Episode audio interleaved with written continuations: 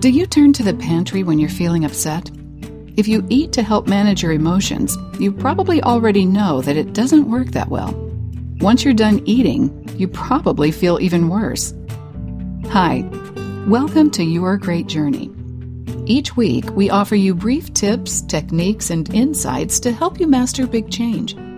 For more information, please visit yourgreatjourney.com. Your Great Journey is brought to you by audiobook publisher Wetware Media. Wetware Media publishes a wide variety of personal transformation audiobooks available from any major online audiobook retailer. For more information, please visit wetwaremedia.com. That's W E T W A R E M E D I A In today's episode, we're sharing an excerpt from clinical psychologist Jennifer Taitz' audiobook, End Emotional Eating using dialectical behavior therapy skills to cope with difficult emotions and develop a healthy relationship to food. Dr. Taitz knows that eating can all too easily become a strategy for coping with depression, anxiety, boredom, stress, and anger. It's also a reliable reward when it's time to celebrate. If you're ready to experience emotions without consuming them or being consumed by them, end emotional eating can help. You'll learn how to manage your emotions and urges gracefully, live in the present moment, learn from your feelings, and cope with distress skillfully.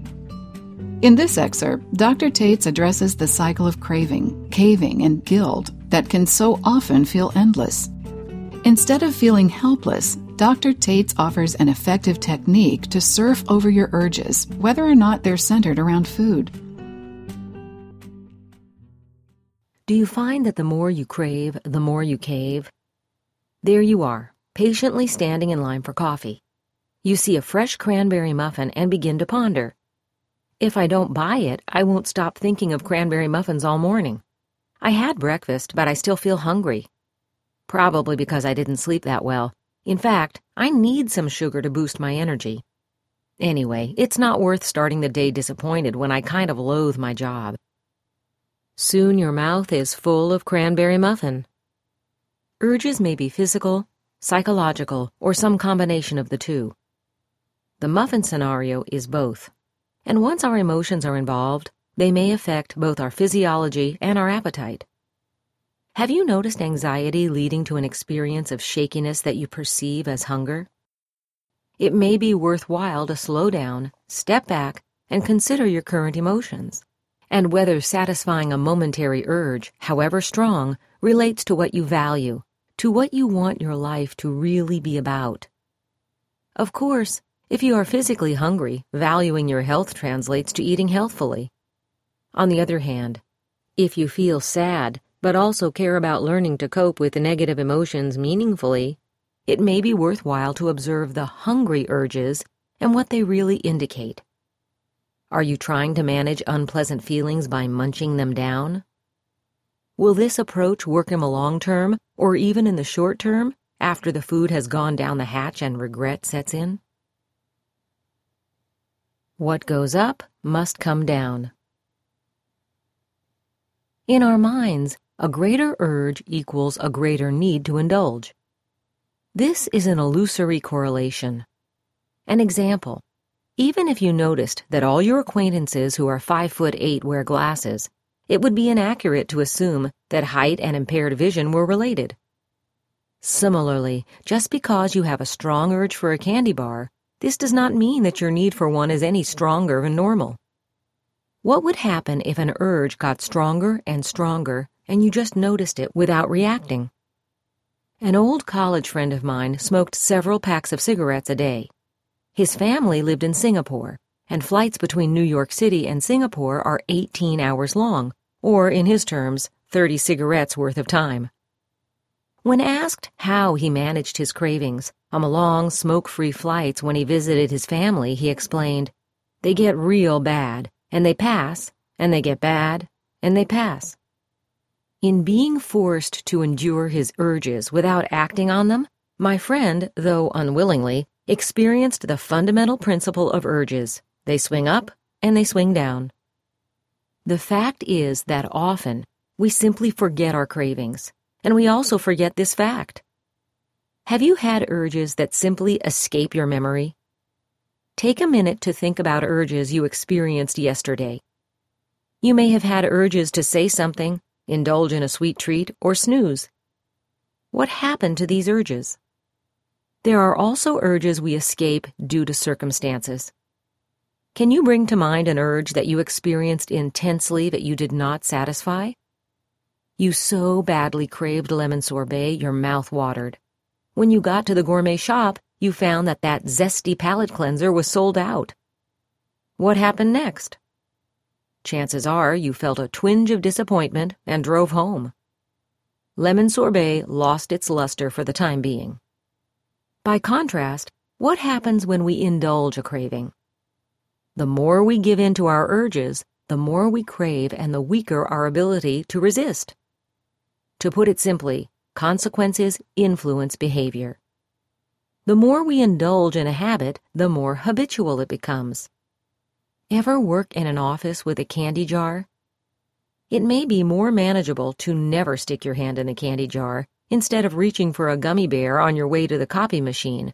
Otherwise, before you know it, it's as though eating a gummy bear is part of the copying process. Have you ever had one gummy bear and felt satisfied? Note that this is possible with mindful eating. Now add stress to the equation. You feel stressed, and there are gummy bears to console you. Eating gummy bears becomes part of the stress loop. You feel stressed, you eat gummy bears. You feel stressed as well as bad about the gummy bears, you feel more stressed, and you eat more gummy bears. It's important to notice that indulging food urges is reinforcing on multiple levels. Lori, a 34 year old woman, loathed her work as an attorney and often brooded anxiously about other potential careers that would afford her the opportunity to pay off her Ivy League loans. In the meantime, she was understandably reticent to complain and was diligent in her work at a prominent law firm. Before major deadlines, Lori worked 15 hour days, and her expression of stress and anxiety was apparent to all who passed the glass walls of her office. Her shoulders slumped, and her face tensed. Her paralegal, Jack, knew Lori's tastes in comfort food. When he noticed her head fall into a pile of papers on her desk, he stepped out to buy her the delicacies she seldom ate on her low carbohydrate diet gnocchi, biscotti, and a mocha latte. Lori looked euphoric as Jack approached with her treats. She also felt indebted to Jack and obligated to enjoy them. Her appreciation was contagious, and Jack was grateful for her warmth. Notice there are several layers of reward here. First, there is a positive reinforcement to eat. In other words, eating adds something pleasing to the situation. Food is reinforced internally and socially. Lori enjoys eating her forbidden foods as a treat, and she also enjoys pleasing Jack by showing her enthusiasm. How often have we pleased our grandmothers by eating their chicken soup? In addition, there is also a negative reinforcement attached to eating here. That is, it is pleasing because it removes a negative state.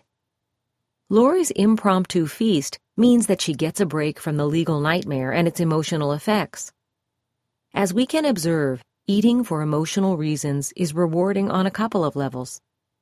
Now that we understand the benefits in emotional eating, let's better understand some of the consequences.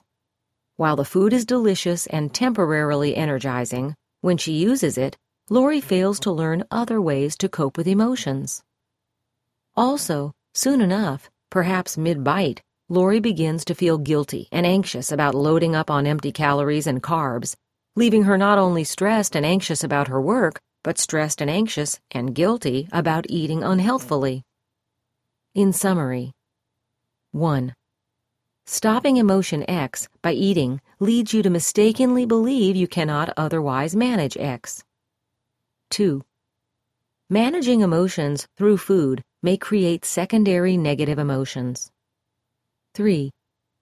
The more frequently you use food to manage emotions, the more ingrained this habit becomes. The brain is active and plastic.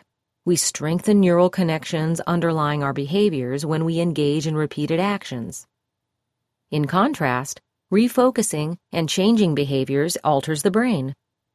Rebuilding neural pathways is a process. The good news is that over time, the link between the behavior and engaging in the urge will be weakened.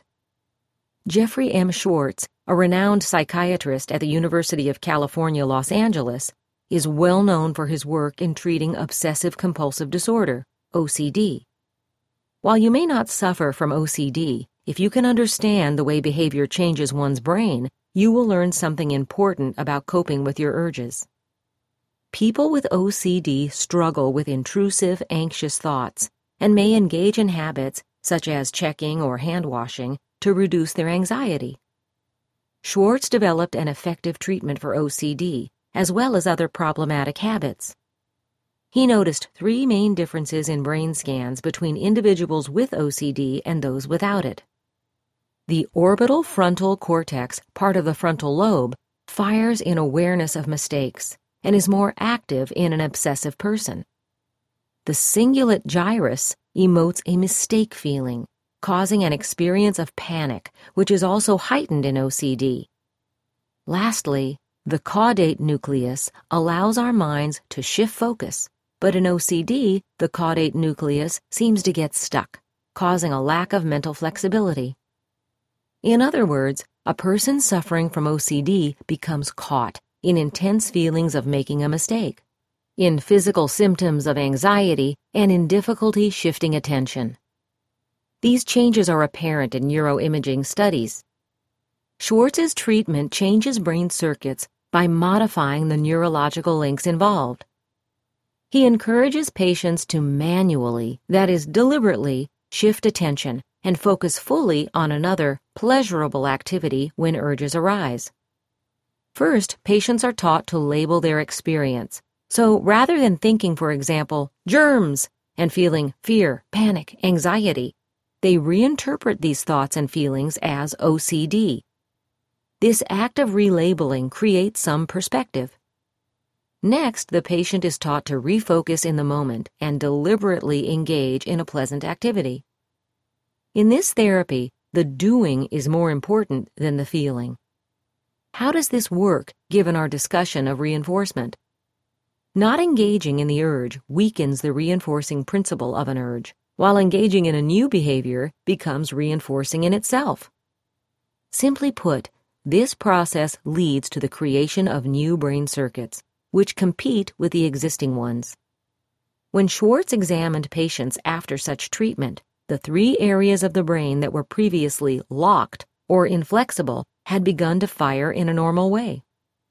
Brain scans similarly illustrate that emotional eaters and non emotional eaters differ in their caudate nucleus response when presented with a chocolate shake or other temptation. This suggests that emotional eaters may be more sensitive to some of the rewards of food. Also, emotional eating relates to increases in expectations of enjoying food, as well as increases in the pleasure of eating while in a negative mood. These multiple rewards make sense given what we know about the complexity of emotional eating. Food can be reinforcing on multiple levels, giving immediate pleasure as well as relieving emotional pain. However, Schwartz's research points to the possibility of changing neural pathways.